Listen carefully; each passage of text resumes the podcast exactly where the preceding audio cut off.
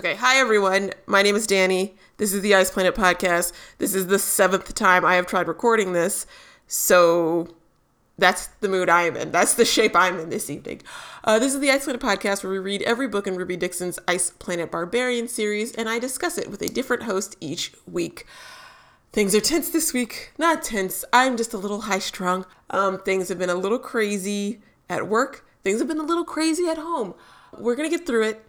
I had this long thing written out about like comforting you all and comforting myself. And then I realized, who am I? I'm not a public health official. I don't really, I wanted to stay in my lane. Basically, that's what it is. Um, I will say this I hope that everyone who is listening to this and everyone impacted by the virus, by whether it's self quarantine, um, you know, someone who had tested positive, whatever it is, the stress, the anxiety, whatever it is, I hope you are safe and healthy and can do whatever you need to do to remain safe and healthy, whether that's stay home from work, social distancing, self quarantine, whatever. I hope you're able to do that and be supported. Again, I'm going to stay in my lane because one, I'm kind of falling apart myself, and I'm not even a public health official. So, should you be listening to me? I don't know. Wash your hands, cover your mouth. That's the extent. That's the extent of my knowledge. Um, oh, I don't even know what to go to next. Um, I would like to thank all of you actually for this weekend because I had a very bad Friday. So I went on our Ice Planet Podcast Twitter, which you can find at Ice Planet Pod, and I asked all of you to tell me your favorite barbarian. And you all answered, and it was a really fun, it was just really fun seeing everyone's, you know, personal faves. There were some popular choices. Surprisingly, surprising to me, Warrek was one of them. Liana and Bloom said, I really like Warrek. He's sweet and shy and totally down with helping Summer save the day. And when the rest of the tribe is annoyed with her incessant talking, he thinks her clever and charming, perhaps boring to some, but an A plus beta hero to me. Contra Perry Chat, ooh, I hope I pronounced that right, also said, Warrek, he's mellow and a good listener, so he's a popular one. Another popular one was actually Asha. At Jess Reads Too Much says, I know she doesn't totally count, BT dub, she totally counts. But her story resonated with me the most. Out of all the heroines, she's the most like me. I love her and also hate all the bad parts of her. I have far too much to say about that book. At Tall and Diabolical said she loved Asha and Hemalo. I cry every time. My heart, heart emoji, heart emoji, heart emoji. And it is. It's a pretty, it's a pretty intense read. Um, another popular choice was Salukh. At Jack on Skate says of him, he is confident, patient, and considerate. Gyllenhaal 15 says that he has good taste and he was so kind and loving to Tiffany, which is exactly what she needed, and he respected her boundaries. A blue king. I love it. I've thought about it. If I had to rank my favorite, I have two. Rukh, mainly because he just does not give a fuck about this whole tribe, and it, and I can respect that on some level. Like the man was doing his own thing for at least a good 20, 30 years. He was out there chilling surviving, and now he's a part of this really weird Pollyanna tribe. I, I get it. I respect it. I'd be a little, I'd be an, I'd be a little on my own too.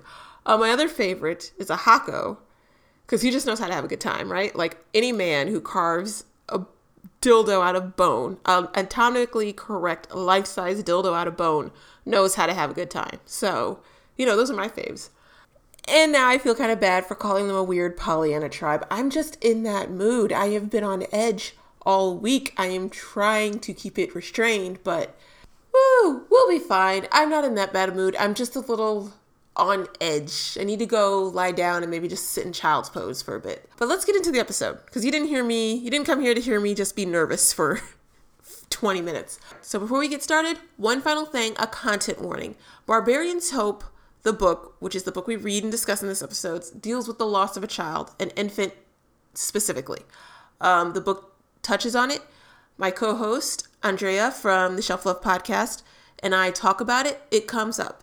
If that is something you are sensitive to or you are just not comfortable listening to, I totally understand. That's why I'm saying this now. I want I want everyone to be aware and know what's happening. We don't get into too much detail, but it is a very big theme and it's what breaks up our couple initially in this story. So I just wanted to put that up front. It'll be in the show notes as well, it'll be in the tweet. I just want to make sure no one's in a situation where that's not good for them. So let's get to it. This is Barbarian's Hope. I am joined by Andrea Martucci from the Shelf Love podcast. We have a great discussion about forgiveness, grief, all of that. So I'm really excited for you all to listen in. As always, um, stick around at the end and I will tell you what's coming up next week. Enjoy!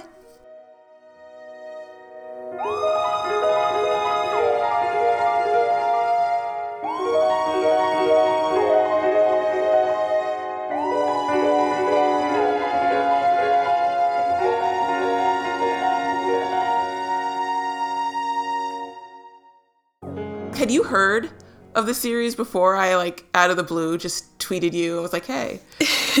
well, I had been following along with your Twitter account, I think. Like I, either I already followed you or enough other people were retweeting you that I felt like I was following you already. And um and so I hadn't read the book before, any of the books in the series before, but I feel like I had an awareness of it and um, had listened to a couple episodes. That's awesome. It's really, I feel like, in the past year, sort of blown up. I feel like it was around for a bit. A few people were like, hey, have you read this? And then it just sort of has blown up recently, and I hear a lot more people talking about it.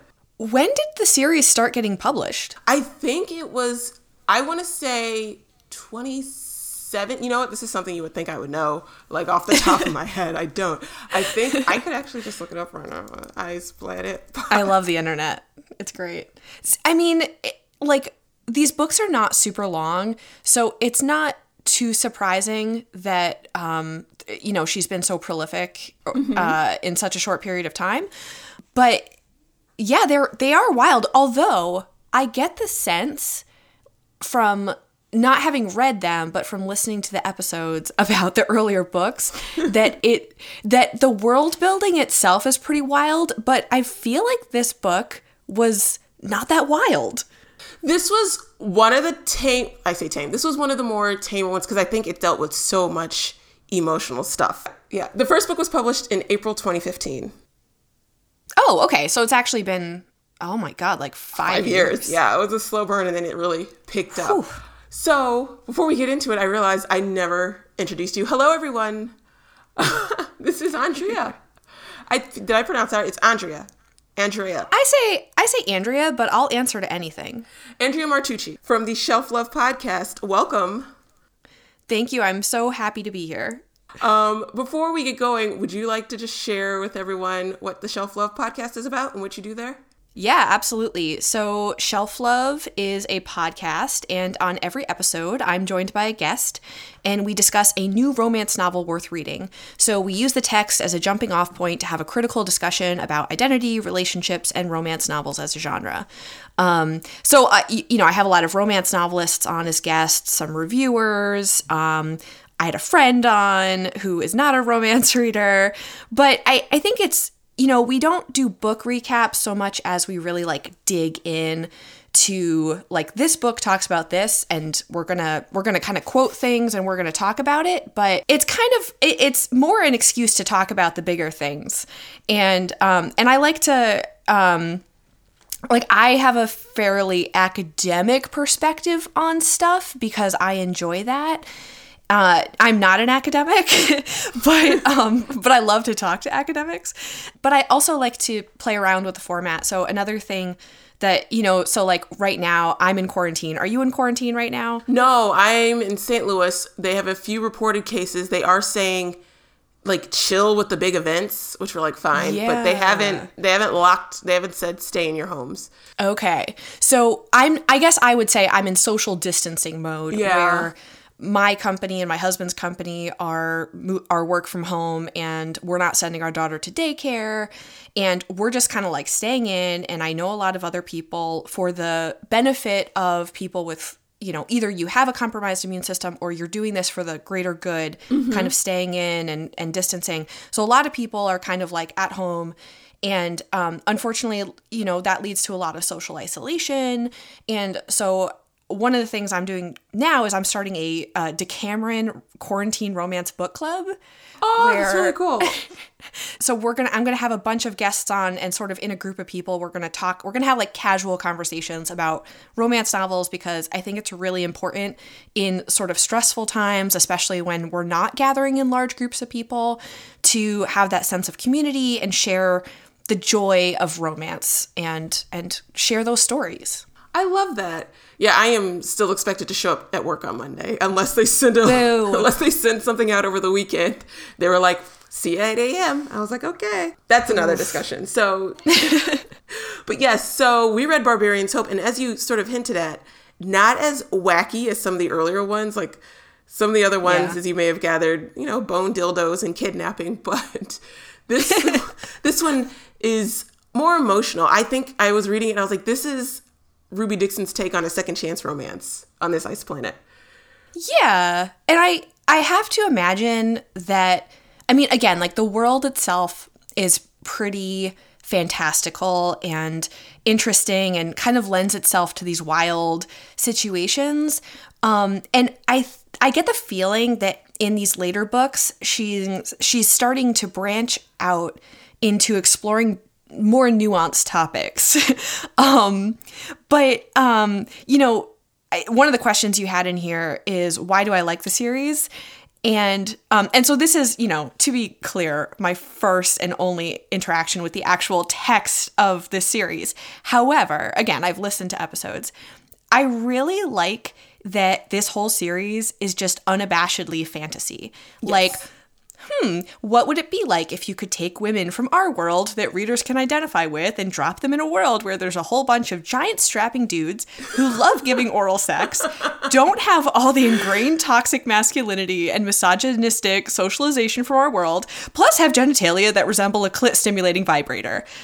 Like, eh, and, And like just I own it. Go all in. yeah, right. And I think the other thing, like with the khui, is what would it be like to not have to wonder if you're meant to be with someone because there's this little alien parasite that's going to make it abundantly clear that this person is your fated mate.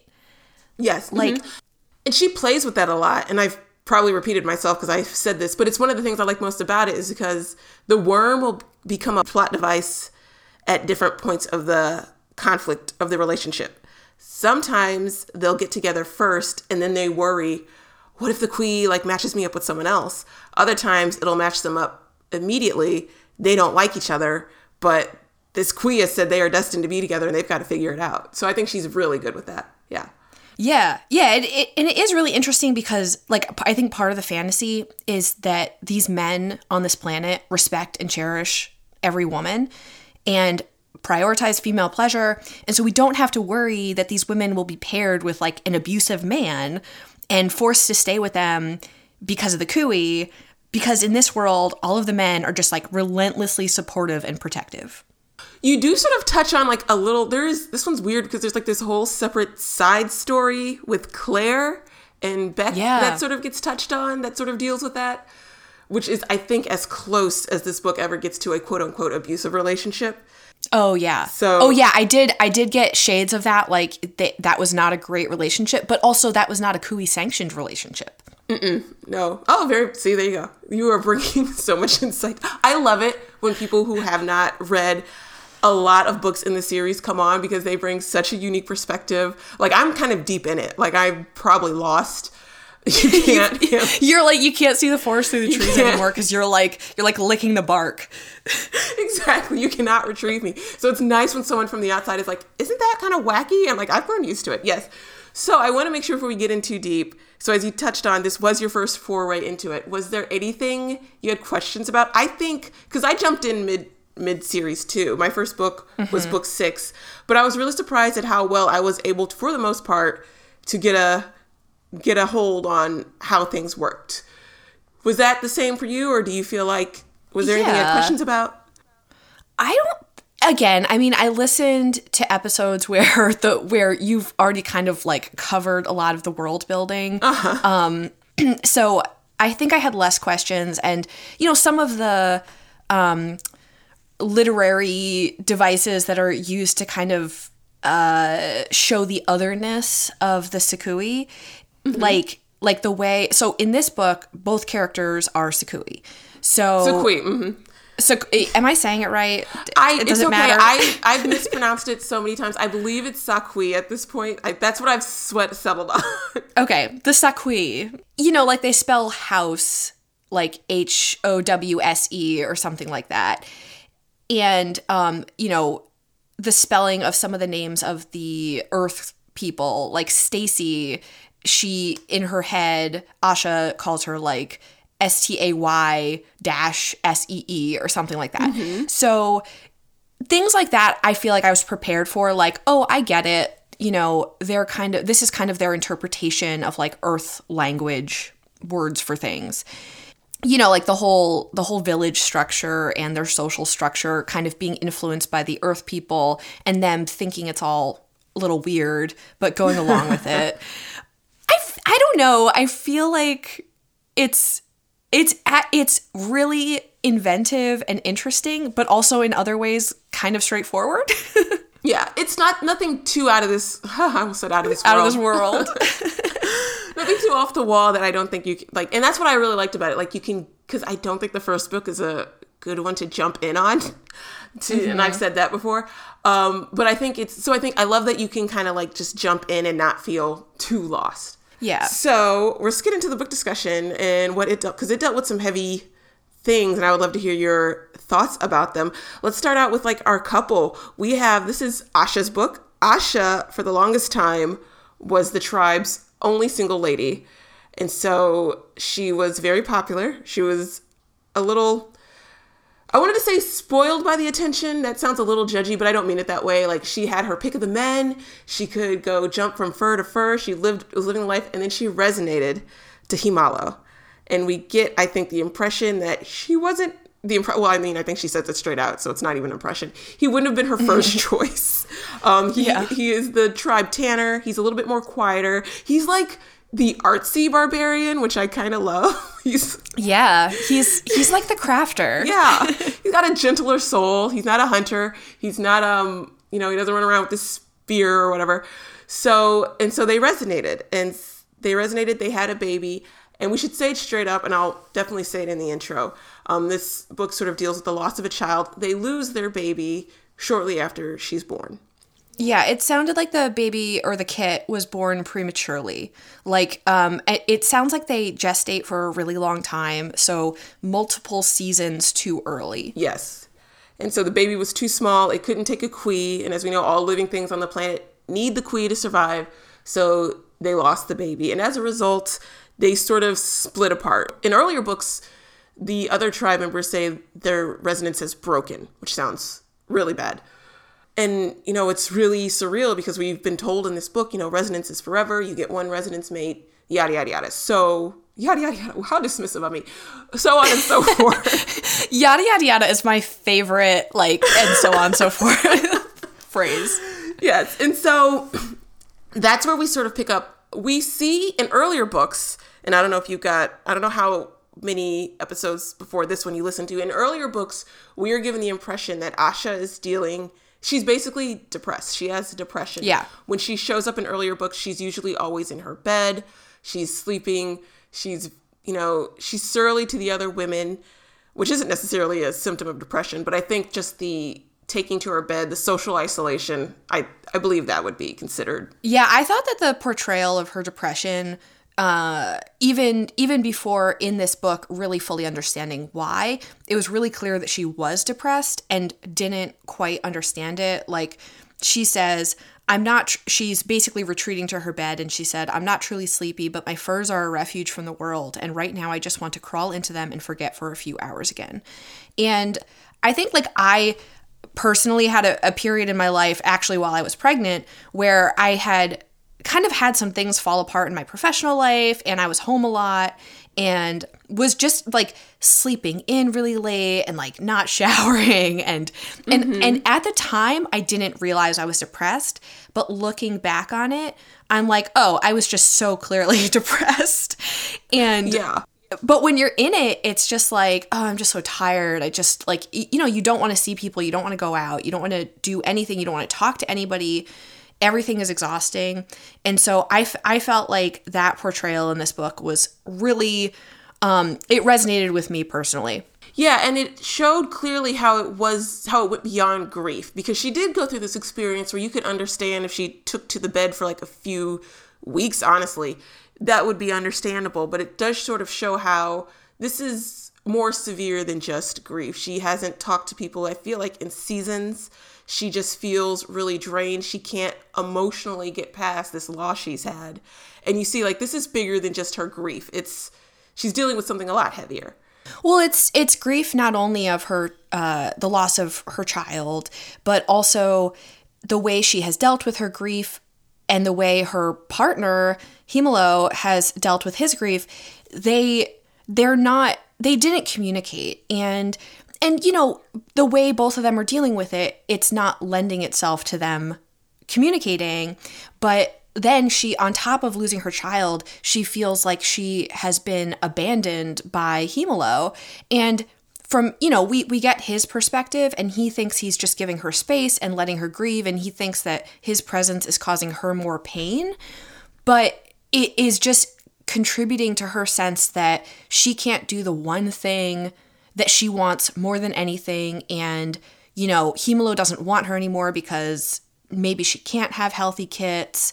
And it's it's just like a, a spiral. And unfortunately on this planet on the ice planet there doesn't seem to be a good mental health care. No. um, there's no therapists. No. there's no it, you know prior to the earth women coming uh there it was it was mostly men. And they they didn't s- i'm not saying men can't you know be empathetic and deal with this. But i think the earth women have a little bit better understanding of mental health and Yes. um are maybe a little bit better able to help her with that and um, understand how to help her in that. But but I, I think i understand. I mean it's how she needs help. She needs help getting kind of pulled out of the situation she's in. She can't like will herself to not grieve And that's probably why Claire, because I was, my initial reading, I was always kind of irked that she's, Ruby Dixon has very rarely done three POVs in one book. Usually mm-hmm. it's just two. It's the woman and the man. And in this one, we get three. We get Asha, Hemalo, and Claire, who is sort of, I would say, the catalyst that sort of helps pull Asha back into the tribe. Kind of, I wanted to go back to something else you said about just really clearly differentiating their methods, how they both grieved differently. Asha was a bit more, um, oh, words are escaping me this morning. I don't want to say confrontational because that also sounds judgy, but she pushed Hemalo Yeah. away. She was a bit, um, she was, she sniped, she said mean things that she said, she admits to herself she did not mean, but she wanted to push him away. And then when he does finally leave, she first is mad at Right. herself for doing that and also mad at him for abandoning her. And he was a bit quieter in his grief. He just sort of he didn't talk about it. He left. He didn't tell her why he was leaving. He left because you know I'm causing you pain, so I'm going to leave. And they never at any point had any discussion about any of this.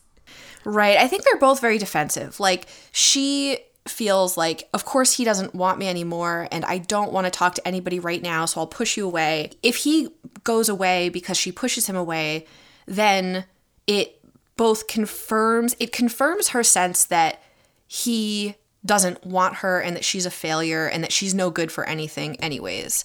And also though if she has pushed him away there's a little bit of like a but also i pushed him away um and i i think on his side you know he feels like she never wanted to be mated to me anyways like mm-hmm. i was a surprise and i mean i think through the course of this book you see that they are a they are actually a really good pairing because asha is like a little bit more like fiery and mm-hmm. argumentative and whatever. She needs a partner to balance that out and kind of be the one to like rein her in.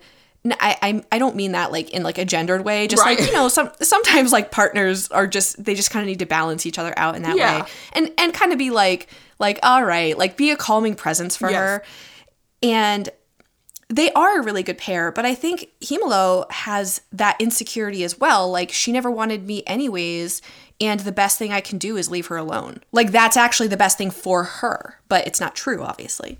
Right. We do like in his so after we meet with Asha and she we learn about the holiday, we do switch to Hemalo and we do see that he has been trying to care for her in his own sort of like hands-off way. So I believe it's is it Keshal, one of the men come up to him and he wants to pay him with like some meat he's hunted and he's like, "No, give it to Asha to make sure she's eating well." Um, She looks. She thinks to himself, she's looking too thin. She's looking too gaunt. So he is still, in his own way, trying to care for his mate, even though they are they've split apart. Yeah, I mean, like, give her some of that delicious raw meat. Frozen meat. They love raw meat on the ice planet. Even some of the women. I love, I love it. They're like carnivores. I love it. It's. I always just wonder, like, it. I guess because that khui affects your sense of smell and your sense of taste. But to, Oh. yes, so like it blunts every. It blunts all of that. All of their sensations limits all of that, and yeah, they just really love meat. I love I love the disdain for eggs. Like, oh, those humans, they love their goddamn eggs. And and they're all like choking them down. They're like, okay, all right, there's not a lot of food around. I guess I will eat these disgusting eggs and charred meat. they're disgusted by the concept because they're like they're young they're they're young dirk beaks they're babies but like I know. don't eat them anyway which is that's some kind of hospitality don't never say that the barbarians are not good host Oh, yeah. They're they are willing to choke down food that they find repulsive to be polite. so and we hinted on this earlier but this is a big thing in the book that sort of ties some of the other things together while asha and hemalo are dealing with their whole thing claire decides or the women decide we're gonna have a secret santa they I love I love they're basically like let's put together every holiday tradition we can. It's this is basically the Christmas spectacular of the Ice Planet Barbarians series. Yes. Where and um and they try to make it like multicultural Uh, because I believe one of the human women was is Jewish. Claire compares it to Kwanzaa at one point. She's like, I guess it's technically Kwanzaa. Yeah. celebrating harvest. But I do like that they I mean it's not religious celebration. It's it's more just like cultural traditions. Like how can we take these cultural tr- traditions and make them fun and and simplify them with you know like what do we have available to us and what's going to make sense to these people who do not understand like there's it, there's some funny bits with like wait and then this guy comes down a chimney like don't the presents get burnt and there's and it's it's it's funny because truly a lot of these things are like yeah that's messed up Yeah, there are very with that? valid criticisms about, or observations, not criticisms, about what we do every year around Christmas. There's one episode where they try to talk about mistletoe, and the men are, thir- episode, excuse me, there's one novella where she tries to introduce the concept of mistletoe, and the men are thoroughly confused. And soon Yeah. they're just holding random plants over their heads because they just want to get kissed. Just, what it there's a whole thing with um no poison or Yes. uh right because is holly is there holly on this planet and it's obviously holly is poisonous I is think that, goes. I think that goes back to the mistletoe. So the way the men see it, the way I think it had. So this is in one of the novellas, and I'm, and I don't read a lot of the novellas, but I think from what I can recall, mistletoe is poisonous, right? Yeah. So the way the men yeah sorry it, not holly mistletoe yeah. So the way the men see it, like, oh, are you kissing them so they don't poison you? And the women are like, no, no, no. But that's the version the men go with. They're like, oh, I will poison you or kiss me, or but like jokingly, like, oh, kiss me so I don't poison you with this plant. And so it sort of takes on this like, oh, it's no poison day.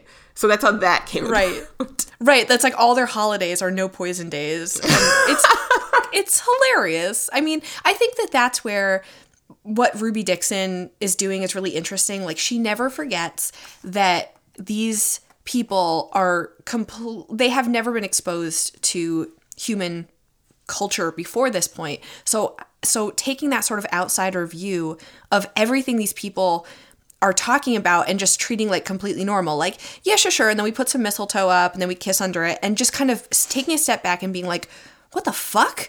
Like who came up with this and and you know you're not like some of these traditions may make sense on earth or like if in certain contexts like religious contexts and you know historical periods and whatever but why would they ever make sense on the ice planet They don't.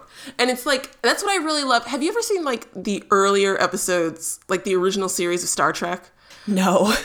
Oh, well, like there's one of the things that's really funny is like the show is full of these quote unquote aliens that are just like humans with a weird like face paint on and like a fake nose, or Right. humans with like a funny wig. These are not the barbarians are not humans that are just blue. They are very Right. thoroughly alien from their anatomy to their I mean- understanding of language, everything. And it's so fun. And I'm glad that she like goes all Yeah. in. These are not just really buff blue humans. They are a completely different species. What I think is funny though is when you were saying that, I was like, well, the cover models are. Um, Oh, yes. what I what I think is funny is like, okay, you know, cover illustrations like you you have some limitations right? Like okay i have to go find some like stock photography and then i'm gonna go in photoshop and make them blue and add some horns and like throw in a tail or something. Exactly. so um so i do find it kind of hilarious like the writing has built this whole world and then it's like and that's just a dude on the cover with some photoshopped horns I had recently tweeted out one of these hands and I was like, these covers keep lying to me because he had five fingers and the aliens are supposed to have four.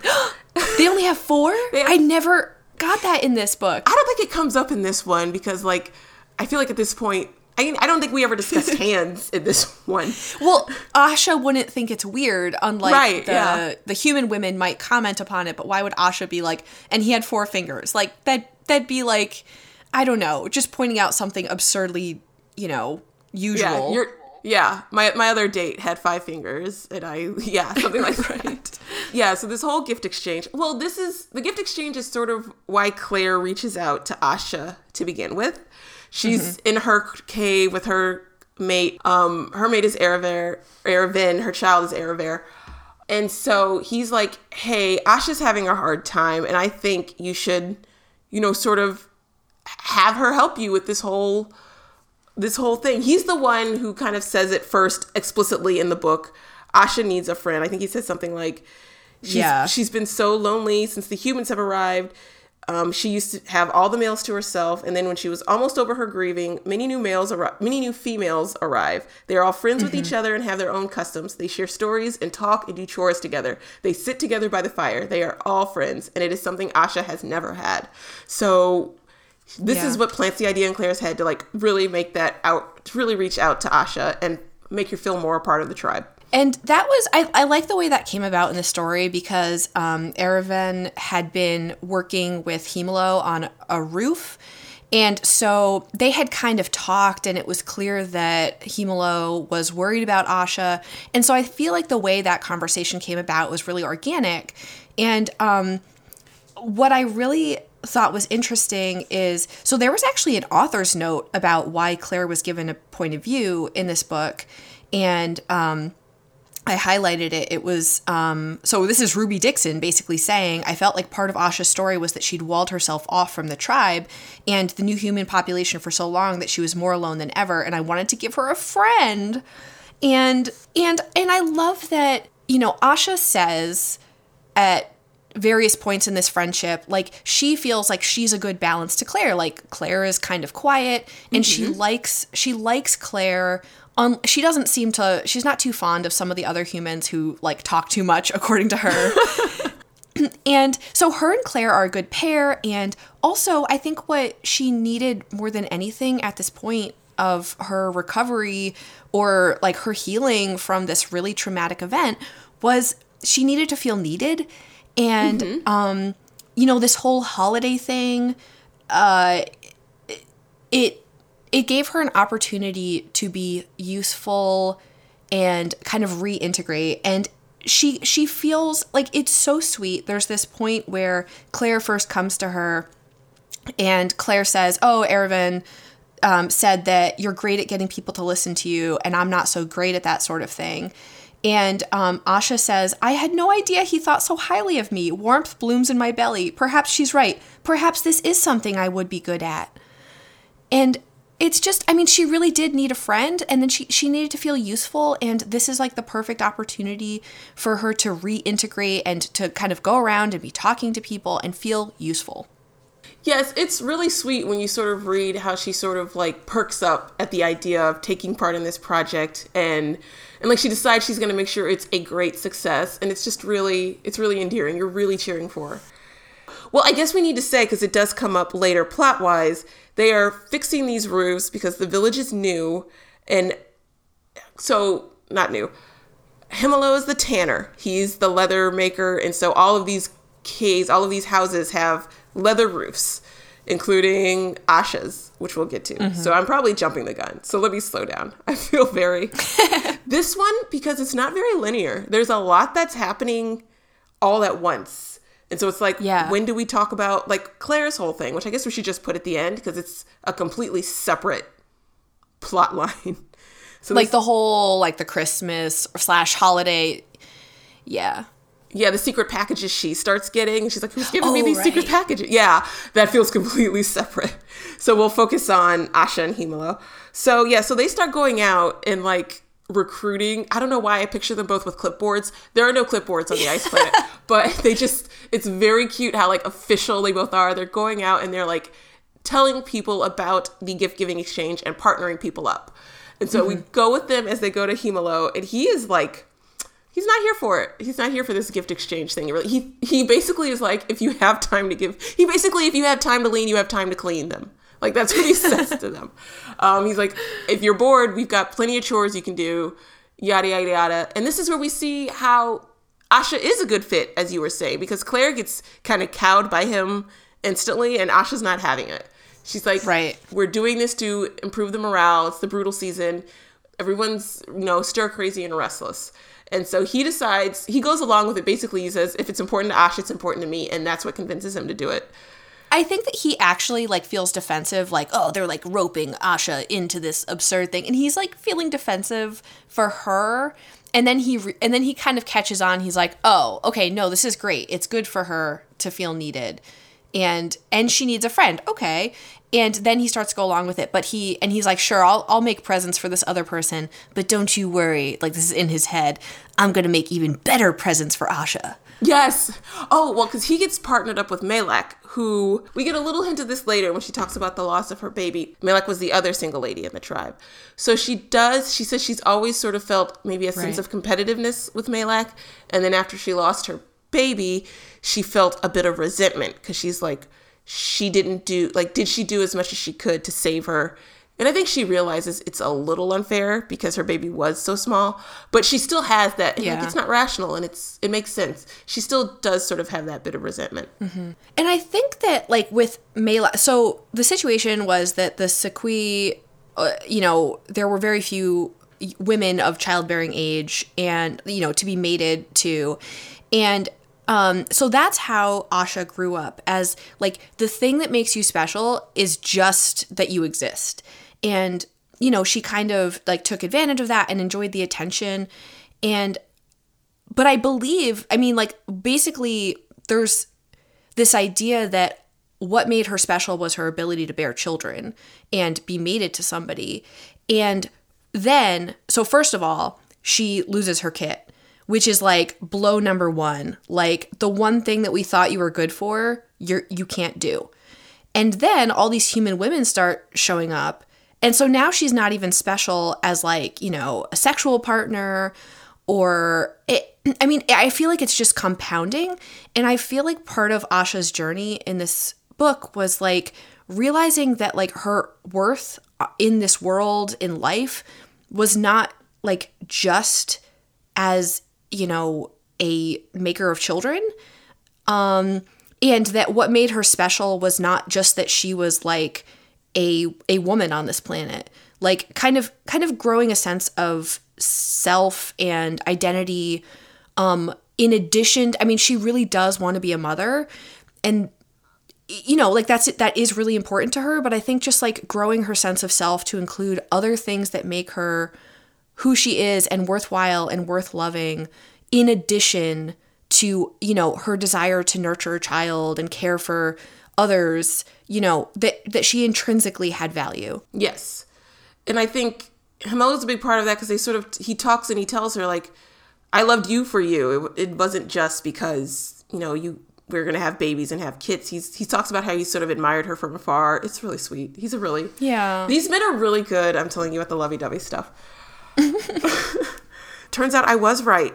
We do need to mention the roof, the ripped roof, because Because Asha, before they go over to see Hemalo, she starts like sort of slashing and ripping her own roof. And we mm-hmm. don't, when it happens, we're not really given, even though we're in her perspective, we still don't get why she's doing it. It's just sort of. Actually, you know, so she says right before that, uh, I think of Hemalo and how he needs to feel needed, how I have not given that to him, how strained things are between us. I get up out of bed, move to the wall where the TP top is tightly lashed down, and begin to pick the seams apart. Okay, so I guess I skimmed over. That is really. It's just so. They both need each other. They both really want to be together, but like their pride, ba- their pride and their hurt is just what's really they've got to get over it. On that, I feel like we're all over the place, and that's fine because this book doesn't really have like. A, Can I just say, sorry, th- I guess this is how I do my podcast because I'm like, ah, we'll just talk about shit. And like, well, I was like, who cares weird. about the plot? and that's fine. At this point, I feel like there is a big plot thing where they go to the cave, and we can get there, but like everything leading Yeah. up to that, I'm like, they're just hanging out. But there is Right. this moment that I want to read, like when she's discussing the Secret Santa exchange with Hemalo, and he's um, and because I said pride, and I jumped to one of my highlighted quotes. And, you know, Hemalo's sort of thinking to himself, Ask me to return, I beg silently. Tell me that you miss me in your furs, that you miss the warmth of our bodies together. Tell me that you miss my smile like I miss yours. All will be forgotten in an instant, and we can be back together tonight, now, in the next moment. But Asha only lifts her chin, her eyes narrowing at me. She hears my song and she does not like it. So, like, so this happens because they can still, they're, they're still resonance mates, even though mm-hmm. the baby passed away. They're still, you know, resonated to each other. So when they get too close, their khuis start, you know, doing their little song. And you can tell, like, they still do want to be together. It's just their pride. And he will apparently happily throw it away if she's the one to say he wants him back. And it's like, But guy, what's re- keeping you yeah. um, from saying Is that not his pride? Well, so I mean, it's complicated with him because he thinks that it is actually in her best interest for him to not put his pride on the line and ask for her back, which is exactly the wrong thing to do. And but it also is protective for him too, right? Like uh, to not put himself out there and be like, "Can That's I come true. back?" or "You want to come back?" You know? That's true because we do when they argue later in the book in the cave. He does say like, "You did tell me many times how much you didn't want to be resonated to me." So Yeah. So that's and she's like, ah, "No, you're right. I did say that." she, you know what? She owns she owns her past mis- mistakes. Our girl is not above. You know what? I did that. I'm sorry.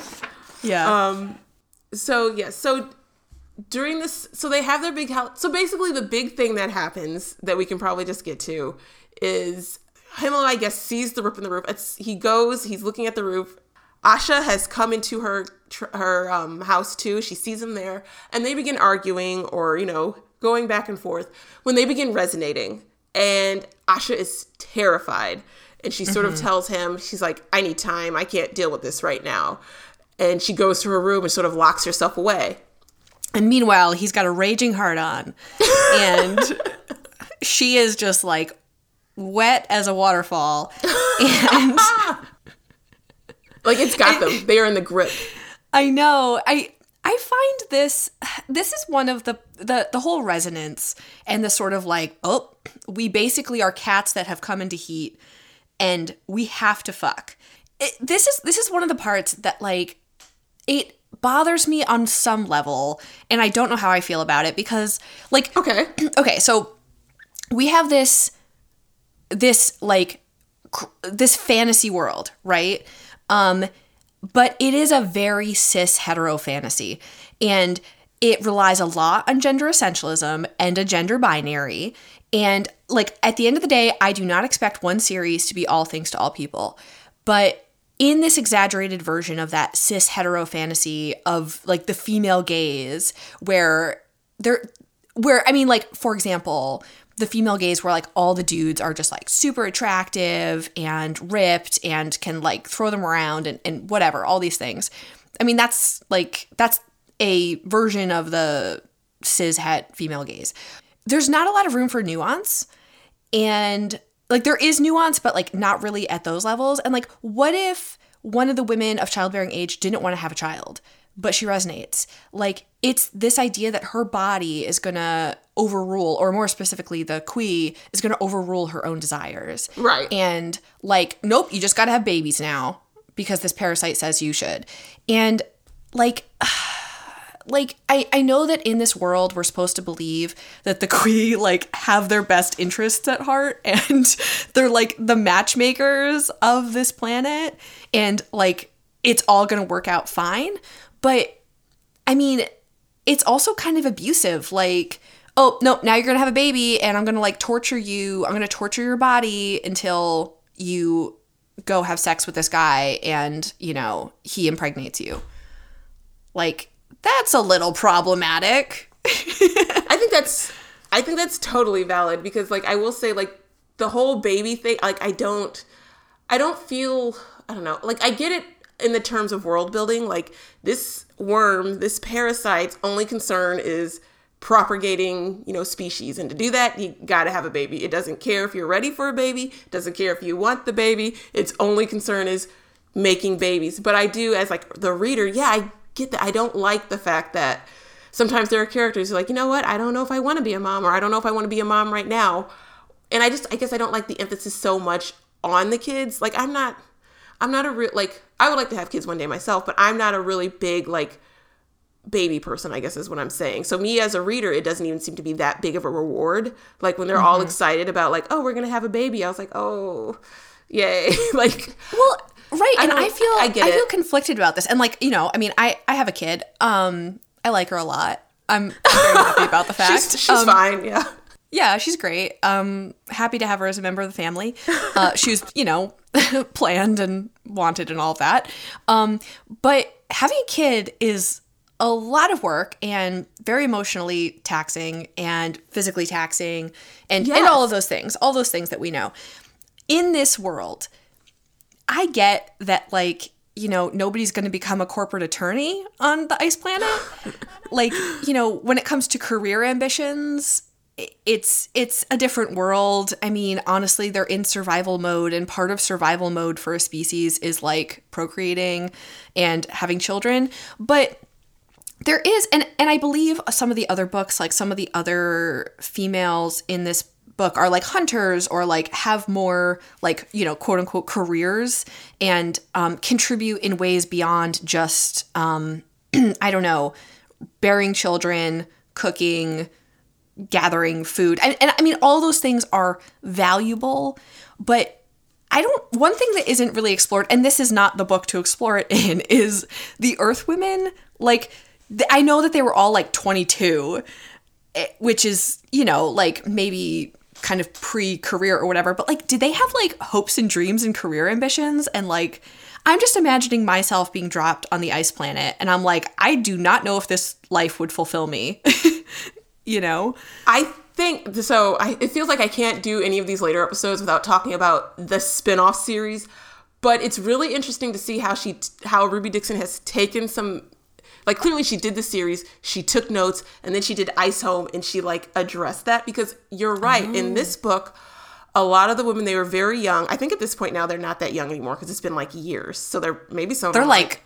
26. Oh, wait, are they in their 30s? I would say like they're in their 30s. I think they've been here maybe like um either cl- late 20s, maybe early 30 because they've been on here a long time. Time is a wobbly thing on the ice planet. But don't you, isn't there also like, I mean, so depending on how fast the sun moves around the planet, like a year on this planet could be less than a year on Earth. So, like, in Earth years, they could still only be like, you know, 28, but on this planet, like, years are, years and seasons are at a faster clip. I don't know. Yeah, and that's why I'm like, oh, it's it's a mess. But I'm just kind of going like because there are children who were infants in one book, and like now they're like walking, talking like kids. So like time has really passed, and so in this planet. When they first came, they were really young. And as far as career ambitions, you know, one girl worked at a bank. I think that's what we heard. Another one, um, she was a mechanic. So they had jobs, but we didn't hear much about career ambitions. In the other series, like these a lot of these women one is like a paleo um not a paleo um a it's some fancy she's a botanist basically she has a phd in like botany. Another Nice. woman, another woman is so resentful she's on the ice planet because she was a writer and she had finally scored like that that career changing book deal. Like she was going to be it's implied she's going to be like the new J.K. Rowling. So she does address that in that series and a lot of them like it's how do I it's like dealing with how do I deal with the fact that now I'm on this ice planet. Now you know, I'm expected to like get mated and have a baby. And so it is interesting sort of to see how she grows from like the original series to the later one because mm. you saying that like it it does get there are a lot more like career women in that book or women who had things they wanted to do that you know maybe didn't involve you know a husband and kids there is also a girl who is freakishly happy to be there and i cannot wait for her story because i need to know what that's about. Like right now my my prediction is like i don't know unless she had a mafia hit on her i don't know why she's so happy to be on this ice planet. You know, that's an interesting thing to play with because there are people for whom like life on earth the the situation on li- on earth is either not a great fit for kind of like their personality or like their situation on earth was kind of shitty. Like that I mean, there's a lot of people for whom life on earth is maybe worse than the situation on the ice planet, especially if they become like a prized you know, type of person. Yes, who is cherished and treated as like this, you know, precious thing that like, you know, has to we're to make sure you're fed, we're to make sure you're housed. Yeah. So yeah, I, uh-huh. I can't wait to figure out what her bit is about. So yeah. I I feel like it's just going to get harder to avoid comparing it to Ice Home as we get closer to cuz we're starting to reach the point where they sort of connect. So I guess this is my hmm. apology for the rest of the, series. It's I'm gonna come up. intrigued. Yeah. You're you're just making me want to actually read it. Ice Home is like so this one I feel like and I've said this before too, but I'm gonna say it again. This one I feel like she was really finding her way, feeling things out. She's like, I'm gonna explore this world. And then Ice Home came, she's like, okay, I, I got these notes. She went full 11. She's like, it's like we're gonna have women from all over the not all over the world because they're still all American and speak English, but like from all different backgrounds. Some are gonna be like they're not all gonna be 22. Um, they're all some of them are gonna have careers. Some of them are gonna have really big families that they're gonna have to deal with the loss with. Some of them are gonna have you know mental health issues. It's she went all she went full in, and I was kind of happy for it because it's really it's really a really fun thing to read about.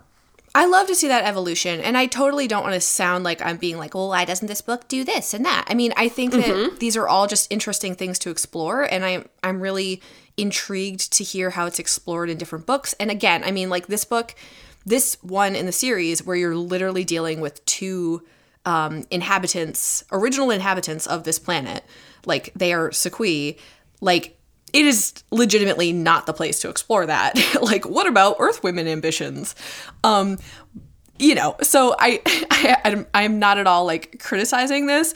I'm just like it's just a thing I thought about. Yeah. Oh, and I don't think there's a pro- like I criticize things I like all the time. That's what this whole podcast is. So I don't think it's mm-hmm. even that is even an invalid thing to say. I think kind of looped into that.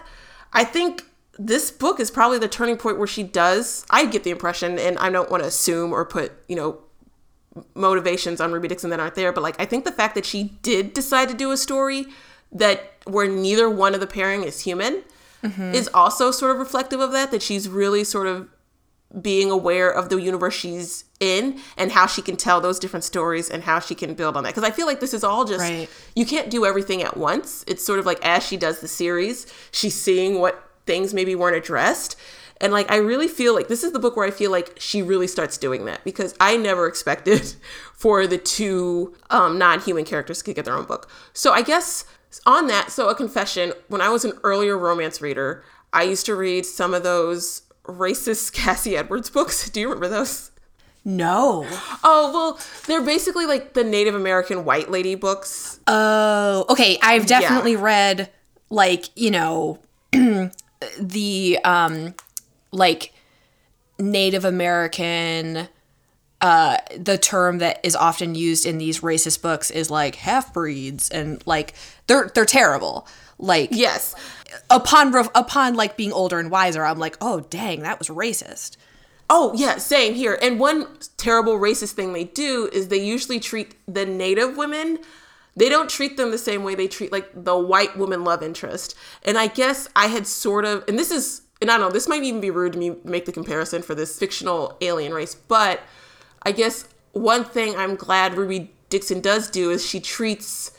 Oh, now I do feel kind of maybe I shouldn't, but I was just gonna say I like the fact that the human women are not put on this pedestal because they're human. They're not this super special group and like all the native women who are already there we're not going to treat them as just like oh we don't we don't need to get into that like they're just here they're just others it's these super special at the time mostly white women we're going to focus on and then the other the other original alien women we're not going to does this make sense and maybe i'll cut this Yeah, out because as no, i'm no, saying no. it feels I- a little condescending to compare. I totally I totally hear what you're saying. It's the it's the like first of all the otherness of the um ice planet barbarians like Mm-hmm. like oh like they're just here to there's you know they're presented as like these primitive-ish men.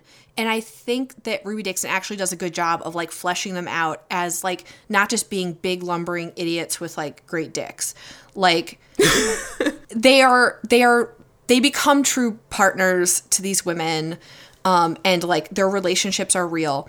And i but i think there yes like there is that risk of like you know like oh and then they get these tiny little earth women who come and you know usurp the position of the native women.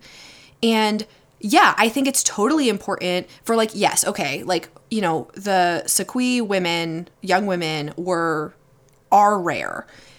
And there are fewer of them. And that is kind of what creates the environment where these earth women are like needed to kind of like continue to perpetuate the species or this I don't know species group this group of people this this culture I don't know.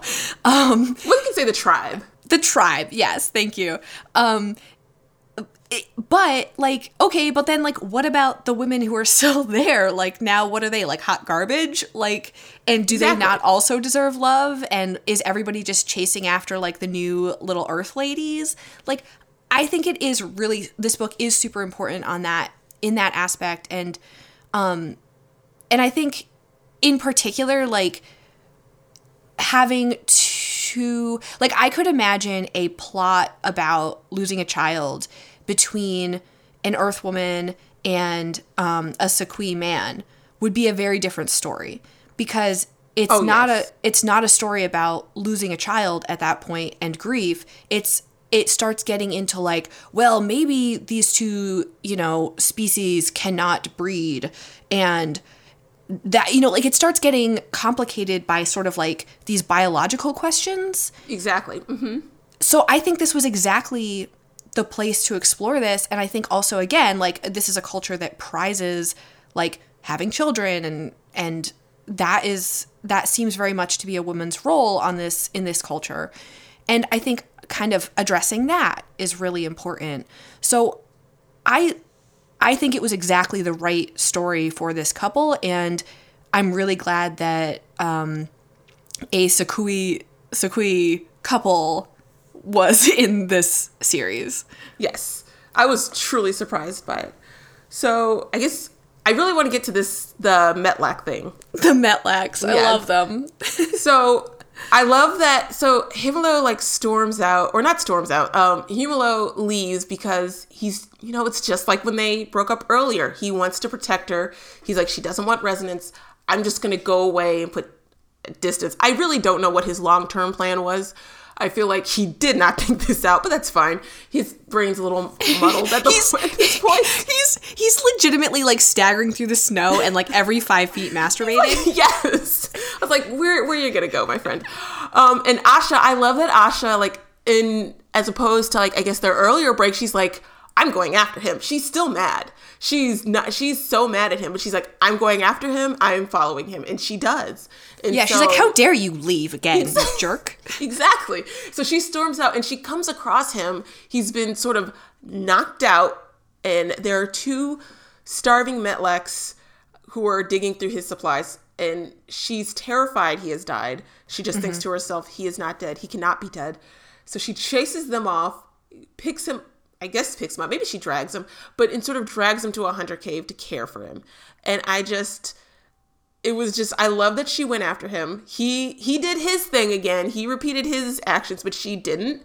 And it's sort of like this this first step in you know them learning how to deal with each other in hard times because she's like no you're gonna have to go after him because he might if every time he runs you might just have to go after him mm-hmm. well and i think this does actually address i mean when when you get paired up with somebody because the khui tells you you need to get to it, it doesn't exactly foster healthy communication between people when you're just told like well here's your biological imperative. Just you know go do it like bunny rabbits and multiply. Give us a baby in three years yeah. Exactly. Like i think that this is and this is a hallmark of second chance romance in you know the romance genre is i think a lot of times it it's an examination of like why did this couple not work the first time and how do we believe that this time around it's different? And the the steps that they take to start to communicate better i think are critical. And um i don't know if i'm able to find the quote at the moment but they start to be like very frank with each other. Like okay we said we would talk to each other and not close ourselves off. And um you know, like that we would just like say what we're thinking instead of running away and ignore and trying to ignore how we feel.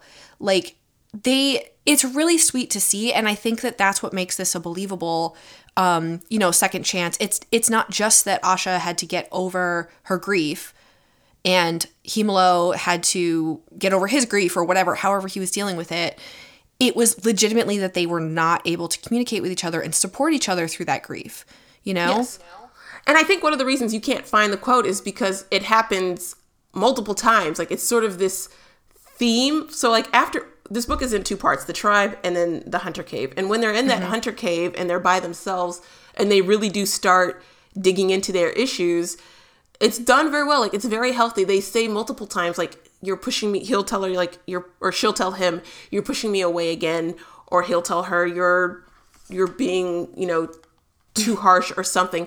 It's said multiple times basically like they're really they really dig into it. They have multiple conversations about what went wrong between them and you really get the sense that they're learning how to better, you know, be there and emotionally support each other. And it's mm-hmm. really sweet to see. I'm going to try and find one of the scenes too because I think the first one is right after he wakes up in the cave. And um so we should say in the cave, Asha finds a baby Metlak and oh she God. gets very, very attached to it. He's starving. We learn eventually that it is the child of the two starving Metlaks that um, mm-hmm. knocked Hemalo over the head, and she does not want to leave him behind. I thought that this was this was super interesting because I've heard the discussions about the Metlaks in previous episodes, and how like how the um the sa-khui believe that the Metlaks are basically like not sentient. Like they're just mm-hmm. dumb animals. And I love that the way we we as the reader start to understand kind of their sentience and their um, sort of emotional depth is through a mother. Like Asha connects with the Metlak mother because she sees that the Metlak mother truly cares for her young. And at first she's like, "How what an idiot. Like she left this baby alone in this cave and cave and it was going to starve." But then she realizes that they were leaving the baby there so so that because she couldn't carry the baby while injured and get food, and so she had to take the risk of leaving the baby so they could get food because they were starving. Mm-hmm. And and like that connection that she makes with the Metlak mother as a way not only I mean obviously that speaks to Asha's characterization like she just wants to really be able to be be needed to like a you know a child really. And she she's like I'll take care of this baby. I'll save it. But then when she realizes the mother loves the baby she's like oh I can't take this baby away from its mother. The mother loves her baby. And oh my god the Metlaks have emotional depth and yes. are more I don't know um like I, I keep using the word sentient. Like i don't know a better word there for like sort of intelligent and emotional. Asha has a really good quote that i think works. She says shasek is not a sa-khui not human but a people all the same. A people like, yeah. yeah.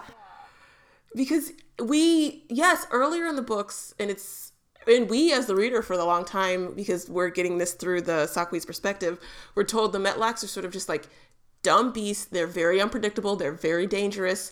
Um, the sa-khui really look down on them because they're dirty they're filthy.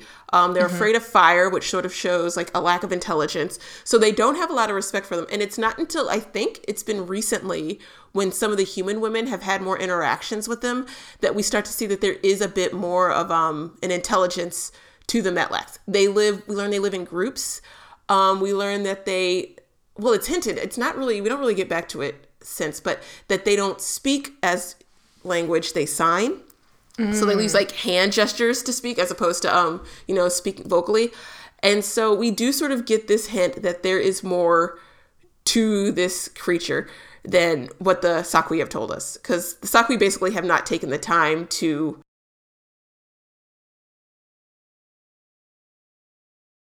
told people that the Metlaks are the people. We're just gonna have to deal with that. They are the people of the ice planet because they feel sort of primate Like that's the primate that might eventually. Well, and because the um the Sa-khui are not native to this planet, No. right? So they're like colonizers. oh, that's a. I mean, basically, that feels very harsh. But yes, I mean, they're literally Yes. Colonizers. they don't see themselves as such. They see themselves as like, I don't know, refugees or whatever, right? Like they they crash landed or something. yeah. These conti- the ones we're with, I don't think they view them because they've been there so long at this point, Right. Well, they right. I mean, like, you know, and I don't think they I even was- knew until the women came and told them, "You came on a ship from outer space and crash landed here." and they're like, "What?" exactly. I mean, but like, right. I mean, like, I was born in America, Mm-hmm. but like, uh, you know, my ancestors were, I mean, late stage colonizers, but yeah, uh, yeah. doesn't mean it's not true just because I don't, I think I was born here. I was born Yeah. here. yeah, I was gonna make the same thing. It's like I was born here technically, but I know. Yeah, these guys don't even have that though. They thought they didn't realize they were not from the ice planet until the women told them. um, but yeah, so they find this starving baby, and they have this. The mother and the father are starving. The mother is injured. And Hemalo isn't here for it at first. He's like, she's taken this filthy creature before he realizes it's a Sa-khui baby. He does have this moment where, or that it's a Metlak baby. He does have this moment where he's like, did I have amnesia? Did I lose a few years? Is this our baby? Oh yeah, no, right. He's she's like holding it, and he's like, "What the?" F-? yes, like, I, that freak out is hilarious. So, and then so she hands him the baby, and then he starts beginning to note the different or the similarities between the Metlak baby and like a Sa-khui baby. Right, and she cleaned th- uh, the baby, and they're like, "Oh, it's not so stinky, and it's kind of oh, it's kind of cute when it's clean." yeah. So, but she's really attached, and eventually, you said said it. She has to give this baby back, um, and she doesn't want to. And when she does, it's she takes it very hard. It sort of feels like she's lost two babies now, and I think she doesn't say as much, but it feels because she cries and she sort of breaks down, and Hemalo has to comfort her. and she wants to make sure that the Metlak couple can. I mean, they do not seem to be the brightest.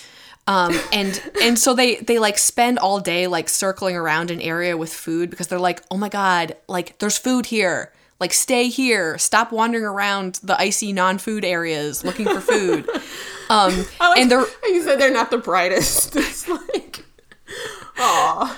I mean, they're they're they're, not. not. they're not without feeling, but no. I mean, do they have the keenest survival instincts uh, and critical thinking skills? Maybe not. They're doing their best, yes. Right. So they're they they really want to make sure that this Metlak couple can feed their baby because she she's like, okay, I get it. I need to give this baby back to its mother, but I'm gonna do what I can to make sure that they don't all three starve to death uh, out here because that's what I'm gonna do for this baby. Yeah.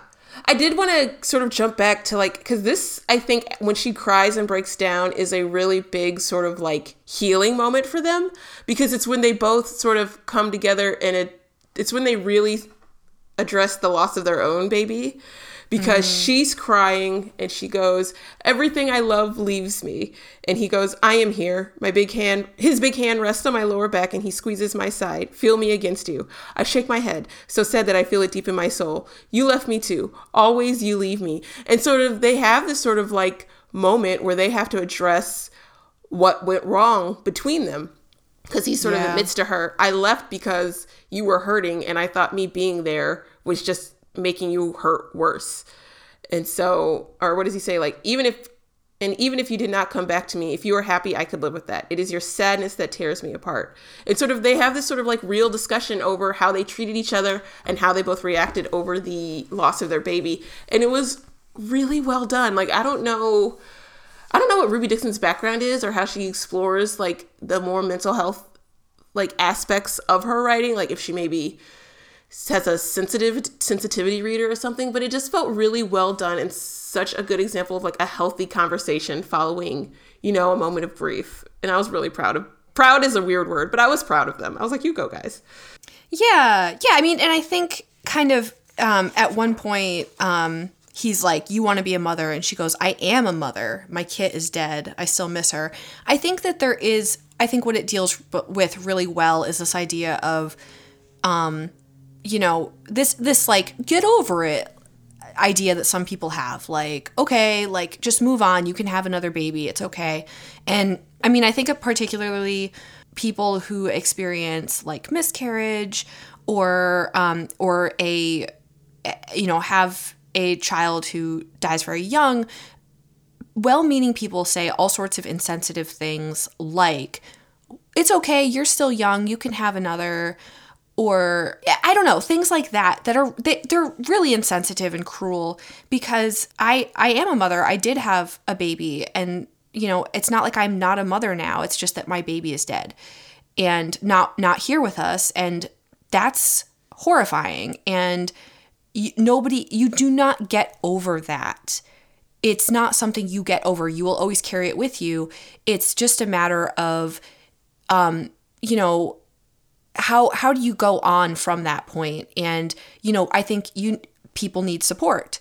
Um they need appropriate support. They need people to not just say okay move on get past this but people to be there with them and say you know yes that you know i will miss that child every day um you are it's okay for you to feel sad. It's okay for you to feel the way you feel. You're not being unreasonable to be sad. Um and yes maybe we do want to you know move forward with our lives and have another child but that doesn't mean that we're like erasing you know that other child and sorry to go back to the quote, but they almost said exactly what you said. And she goes, I am still going to miss Hashala. That was the baby's name. And he goes, I know. And now mm-hmm. Shashak too. He was mine even if I only had him a, for a day. I barely had Hashala for longer. And he says, You can miss them both, he agrees, but you cannot allow it to destroy your life. And I think that's sort of mm-hmm. the crux of it. So yeah, I thought that whole conversation was just done so well. Like I was like, yes, this is like it didn't skim over her hurt. It didn't minimize it. It didn't try to reduce it or say like they had another baby happily ever after and they were both you know they both moved on. Like it just really addresses it in a really realistic healthy way. And i was like this was so well done. Yeah, no, I I agree, and I think that um, they it it's a story about grieving. I mean, like it's a second chance romance, but it's also a story about grief, and um, and I think it is like a motherhood story too. Just being a mother, like reading this story is it just pulls at so many heartstrings, you know. Um, I mean, I just really feel for this character, and I I think it's beautiful that I I mean, again, we talked about this earlier, but especially beautiful that Ruby Dixon chose the character for us to have to go through this journey with being one of the quote unquote aliens, you know? Um, I, I think that that just really does so much to make it clear that, you know, the sa-khui, like, as much as, like, there's a little bit of this, like, tee hee hee, like, you know, oh, they're different in these kind of uh, titillating ways. Also, I mean, just they're people. They're uh, they have emotions, and they you know they have the same emotions that humans do. She sort of she has that little moment with Claire where Claire is like, "Well, you wouldn't be human," and then Asha sort of laughs because I guess Yeah. Claire is just used to using that expression, and Asha kind of laughs. She's like, "I am definitely not human." But um, I am Sa-khui, and that wouldn't make me Sa-khui either, or something along those lines. Yeah. And I'm like, yeah, it's just it's a really cool thing she did. Well, and maybe I mean in relation to the Metlaks too. I mean, like what makes a people a people? You know, like just this just this larger question of kind of like who who should we care for? Who should we care about in this way? And uh, you know, who's who is allowed to sort of like care for their young in a way that we recognize as caring for their as loving, I guess. Yeah. So yeah, I love I kind of love the little Metlak family because they've been just reduced to like dumb, stinky beast for so long, and it's kind of neat to see them be developed into something more. So they do. They leave roots for the family, and they try to like basically they're like leaving. It's like when you leave a little trail of treats for your dog or something to get him in the cage. That's essentially what they're doing with roots. They're like leaving a trail to like lead the family to a more fertile or like just a place where there's more food available so they can forage and survive. So, um, and then eventually they have to return back to the tribal cave because Asha doesn't want to go. She's sort of been putting it off for a while. Right, because they've had this uh, forced proximity, and it's like, oh god, do I have to go back to this place where I felt all this pain? I'm in direct confrontation with a bunch of people who I maybe haven't been that pleasant to for a long time, and I don't feel that connected to, and oh, like, and also I just want to, like, we just want to fulfill resonance, right? Um, and which she's also afraid of. Yeah, I don't get why they went back to the cave. To like, it seems to me like when you have more privacy out, but that's again not. That's just another decision. Yeah. yeah. but um, they started exploring kissing before Oh, they yes. head back to Mouth the planet. mating. yes, mouth mating. I love like it's it was.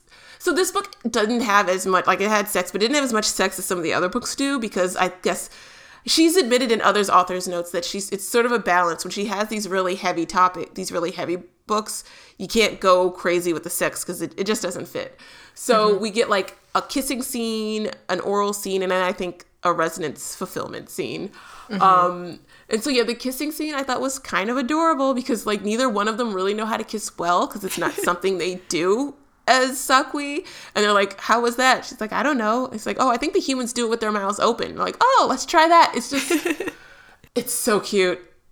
It's it was really cute and and this is like another romance novel convention where um that uh, i've seen played with in various ways where like they've done they've had lots of sex and um you know but i i believe like kissing in romances is held up as like the ultimate form of intimacy. And um and sometimes it happens after like hardcore banging has happened. And it's and it's usually like these two people have now connected in a different way. And so i liked i liked seeing that from sort of like a meta perspective like you know just just with the context of romance using kissing in that way like these are people who do not kissing is not like a thing they do and they're like i don't know let's try this and they like it and they're like oh i get why the humans do this now They just kiss and they sort of leave it at that for a bit. I guess there is, and they decide not to stress about fulfilling resonance right away, which I also thought was good because like you all are dealing with a lot, maybe. Mm-hmm. but yeah, they, but they head back to the cave and that's, and they decide to fulfill resonance and they eventually they have three years later because the Sa-khui women gestate for three years. God bless them. They do. They oh have, those poor ladies i feel so bad for them well, that was what kind of made it funny in the earlier books because the human women are like, we have no idea how long we're gonna we're gonna be pregnant with these kids. and and again that's this is not the story of this book but i was super curious i was like does it cover at any point kind of like how are how are these two species compatible like uh breeding wise like it it feels like wouldn't wouldn't like sa-khui human babies have like different gestation periods than sa-khui because like wouldn't it be somewhere in the middle i don't know it doesn't matter i don't know i just have questions Well, and they they sort of do. Some of it gets a little bit hand waved by the khui. It's like if you all weren't compatible, the khui wouldn't match you. So when it comes to like biological compatibility, that sort of handles that. But yeah, in the earlier books, there's sometimes there's conversations where you hear women who had conceived earlier aren't as far along in their pregnancies as other women and they're all like what the hell is happening here and What's then, going like, on? yeah they're like, and then like like one of the the first woman in the book the first woman in the book to like have a mate and resonate and all that i think her child was like the third to be born so it's like this is a little it's a little wacky and so it doesn't explore it in depth but it does sort of like hang a lampshade on the gestation thing is all kind of wonky Yeah. Can I just say there was one I had one line in this whole book that I really just could not get behind. Okay. This is and this is like I'm actually like like this actually bothered me in light in light of the way everything was very sensitively handled throughout this book. When they fulfill resonance, um Asha says, "Give me your seed, let us be whole again." And I Oh, was yeah. like, "No." Like you are not going to be made whole by having a baby or being pregnant, right? Like like wholeness should wholeness as a couple or like as an individual should not be tied to someone's seed or baby. Yeah, Um, and I, I- that's a good point. And I think when I had read it originally, I thought it meant like the the mate, the mating being whole again, or the reconnection. But being placed that close to the other, I really hate the word seed. Being placed that close to that part of the sentence does make Mm-hmm. it feel like let's have a baby, let's be whole again. Oh yeah, I could see that. hmm Yeah, and I mean, I think that's that's um, a main criticism of um, infertility plots that end with a baby is like not everybody in real life's infertility story ends with a baby, and that doesn't mean that a couple dealing with infer- infertility like isn't a whole couple. They're not a whole family. Um, all of those things. That's like just kind of a damaging stereotype. Um, and and I just feel like for a book that really and, and I think that this story it, it makes sense for them to end for the story to end with them you know having another kit and all of that. Like I'm not criticizing it's it's not like I'm saying like this should have been like a childless happily ever after. Um but I just think for a book that has handled so much of this so sensitively that was just a bit of a misstep Yeah, I could see that. hmm She has to have the baby because of resonance. There have been other times where I Yeah. kind of wished, where I wished Ruby Dixon, where a couple did not resonate. I don't know if you heard Kira's book, where Kira came to the planet because of a illness as a child. She for the long she thought she was sterile. She couldn't have a baby, and she was she couldn't. She was worried she couldn't resonate. But I guess the khui fixed things up, which sounds really weird. But the khui fixed it, and she eventually does resonate. And that was one where I always kind of wish she had like where things were just been left as they were. Like maybe the queen couldn't fix it. Maybe mm-hmm. she she didn't resonate and she does remain you know sterile but that doesn't mean her relationship with her mate is any less valid. I would have liked to see that. Yeah. Well, and play with the play with the idea of fate and free will. we do have to talk about the i guess development of bek. Bek is such a long like this is a long play for her because his book doesn't come till book 19 but she's building up his story. No not 19 um 13 um but she's building up his story now. So bek and claire have been characters in this book. We get like cut in they've been cut in in between asha and hemalo's story. And so the long and short of it is, I guess we're just gonna, because it's not that long of a story, really. It's not that much, but Claire has been receiving these little mystery gifts, and at first she thinks it's from her mate, and she's there's this big mystery as to who is leaving her these gifts, and eventually she discovers it's Bek, and Bek is leaving them because, sort of as an apology. He wants to be friends again. They had a pleasure mating that did not end well. It wasn't healthy, I think is the best way to say it. She is at first is concerned that he's trying to like court her and he makes it clear, no, no, that's not what this is about. He just wants things, I think. He wants them to be okay, that expression. He wants them to be cool. And I get it, it's a small planet. Like, could you imagine having like an animosity with like one person in a tribe of like 30? It'd be really hard to like God, I could not. I I would have been ostracized long ago. so he leaves her all these gifts because it's this is not seen in any of the books. It takes place in a novella. So if you're a person who just reads the standalone books, you might have missed this whole story. But basically, Claire and Bek were pleasure mates. Bek was not nice, not the nicest to her. He wasn't abusive, but he was like short. When she cried, he would like get really angry. Um, and then she resonated to her mate, and she left.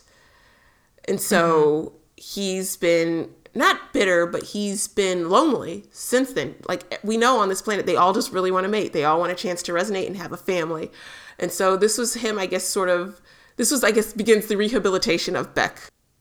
Yeah. Um it was an interesting little side story and I mean like I don't I don't know the other than what you have told me what happened before this and what happens afterwards. I was just kind of like, all right. Um But I did want to touch on the Bek Claire story because it, it's like a solid quarter of the book, maybe.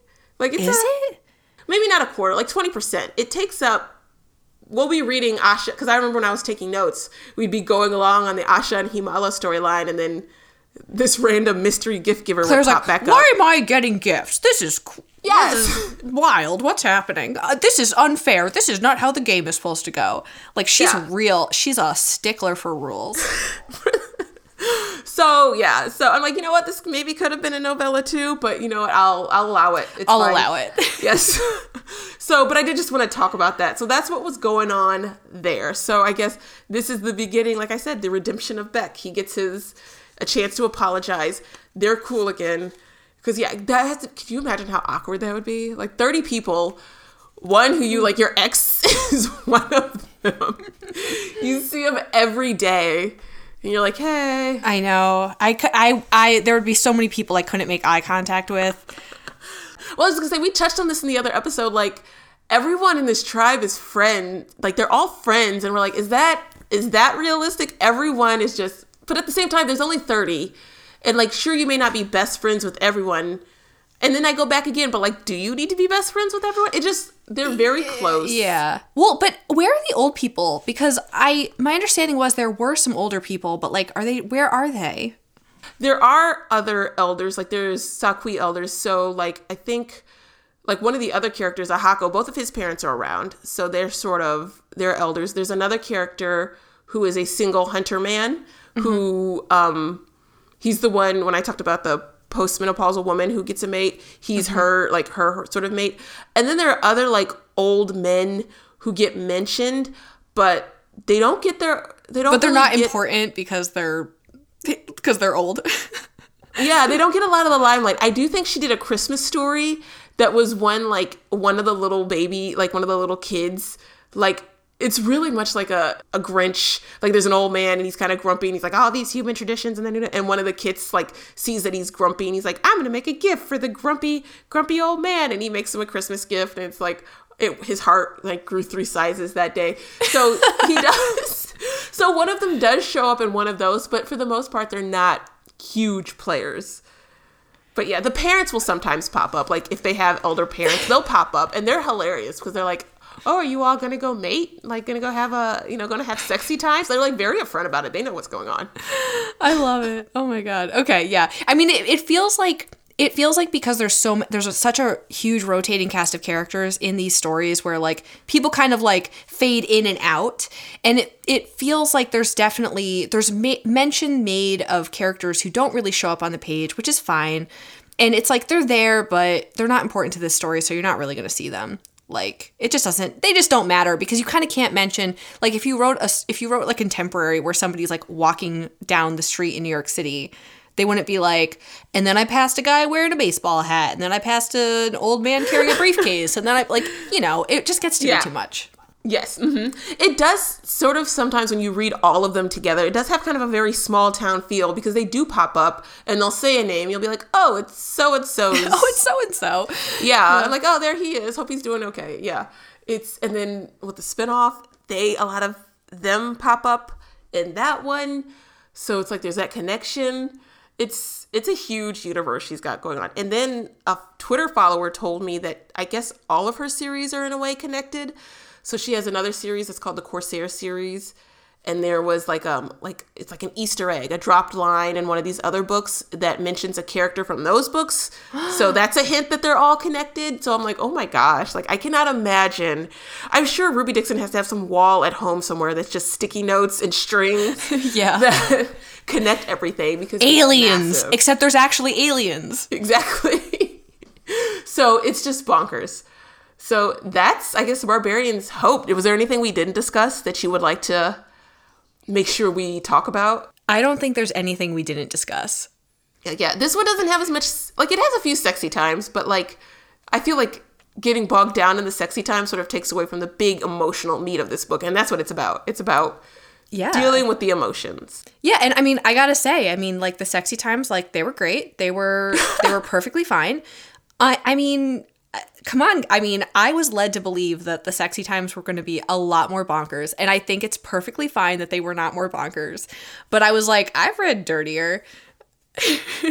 Well, and I think again it goes back to like she knows when to rein it in. And Yeah. so for this book, she's like, not here. Maybe maybe not in the one that's dealing with the, you know, grief. And there are other ones where yeah, they have fun. It gets really They get buck wild. they go wild. they have a lot of fun, let's say that. So yes. So I think that's that's cool. She knows she knows her art. She knows her craft. I will say she's very creative and I love it. Like I feel like Yeah. I don't feel like I'm whenever I read one of her sex scenes, like she's just copying, pasting names in like a scene over and over again. Like she thinks about it and she puts the characters and she's like, this is how these two characters would have sex. And it feels it doesn't feel it feels different every time you read it. So Yes, this this the sex scenes, the intimacy felt appropriate for the characters, for the situation, for the the context of the story. So, I definitely agree. I think that's it. Uh, would you continue reading the series or are you interested, I guess is to say. No, you don't have to like give a definitive like I definitely plan to, but would you be interested in reading more? I would be interested in reading more, but like as somebody who has a romance novel podcast of my own, I got to be honest, there's a lot of other books that I have to prioritize first. But um And I get it. but yeah, so I mean, it's not like I'm not like, all right, that was it, I'm done. I I I would. I don't know if I have time to, but I would. Listen, I nothing anyone has said on this podcast has resonated with me so much as what you just said. I'm doing two podcasts at one time between this and Black Chick Lit. I can't think of anything I've read like on my own. It has ruined my Goodreads challenge for the year. Yeah. I'm not making because it's like I have to read for this podcast and then I read for that one, and then in between that, I don't. Anytime I'm reading anything for myself, I feel guilty because it's like, well, you should be reading that other book that you're supposed to be reading for the podcast, so I don't. So You know, listen, I yeah, I it. I read I read this book in one night. I was like midweek, I was like, okay, let me let me get started. And I had a whole evening where I wasn't editing and you know, I didn't have another recording coming up this weekend because I'm like in this weird situation where I actually have a little bit of downtime because I because I recorded like two episodes a week like back in December and January um which was wild um was really out of control. Um and I had this like little break so I was like okay let me get started on this. And I finished and then I was like wait can I like read a book that I want to read now? Like no surely I need to be doing something else. Like I should be editing I should be social mediaing I should be doing but I have I did actually start reading something for fun um, even though I I have another recording next weekend, but I don't want to read too soon. Like, if I read too soon, then I kind of like start losing the details. So I like to actually read as close as possible to recording. oh, I would love a podcast about podcasting where somebody just talks to podcasts or something like, how do you do it? It'd probably be super popular because we all know that podcasters listen to a lot of podcasts. Yes. So um, it'd probably actually be more popular than all of our individual podcasts. um, yeah. And that seems like a great leadway, like right segue into telling where can the audience, where can listeners find you and your podcast? all Where can we find all your things? So, uh, the best place to go for everything is shelflovepodcast.com. Uh, you can also search your favorite podcast app of choice for Shelf Love Podcast. It's so Shelf Love is two words. And I'm on Twitter at Shelf Love Pod, on Instagram at Shelf Love Podcast. And um, I'd really love it if you come and came and checked out uh, the episodes. Got lots of awesome episodes coming up with Emma Barry. We read A Seditious Affair by KJ Charles. Um, I also have Adriana Herrera coming up, reading The Kingmaker by Kennedy Ryan. And uh, for fans of the Ice Planet podcast, I'm doing an episode with Megan Erickson where we read Guardian by Emmy Chandler, which is a prison planet romance. So no, Oh. no aliens, but planetary stuff. So um, Space. space. Yeah. So it's so I'm I'm really excited about that one. As you can tell by like so on Shelf Love we do historical, contemporary, uh, crazy, you know, stuff all over the place. Definitely do not limit the ourselves by genre. So um, would love it if you come and uh, you know follow on social or check out an episode. Yes, well, thank you again. Um, this was a lot of fun. I think you were perfect for this podcast because it was this episode because it was just so heavy, and I was like, we're gonna have to sit and, and dig into this one. So thank you again. I'm so excited you agreed to be a part of this. You are so welcome, and thank you for inviting me. I I got the message. I was like, oh my god, I've made it. Whew, I am so very grateful that I had Andrea here for this discussion. Um, I am not a parent, and as we dug further and further into this conversation, I sort of realized how unequipped I was to handle such a heavy, heavy topic on my own. So, yes, just so very grateful I had her here to share some of that insight. This episode wasn't as, you know, wacky or zany as some of the other book discussions have been, but you know, that's that's how the series that's how the series is. You know, sometimes we get a heavier, less wacky book and then we get, you know, bone dildos and or face sitting or whatever the situation calls for. So, next week we will have we'll go back to our weird zany sexy shenanigans. Melody from Heaving Bosoms will join us. We will be discussing Barbarian's Choice, aka Farli's book. I love this one because I just love that they introduced the modern day. I know they're not called Sa-khui because they're not they don't have a khui, but they're basically it. They're the modern day Sa-khui, and so we get to f- see what their deal is about. See how this species develops when they're not. I don't know. It just it's great. I loved it, and we're gonna get all into it next week. So as always, thank you for joining me. Um, thank you for listening. I'm grateful for everyone who listens to this extremely self-indulgent project I started. We are over the hump, my friends. We are rounding the bend. Uh, we're about to finish. I've predicted this series might finish in May. So if I keep up at the clip I'm going, so it's been an exciting time. Thank you again. I hope you have a great week. Stay safe, stay healthy, and bye.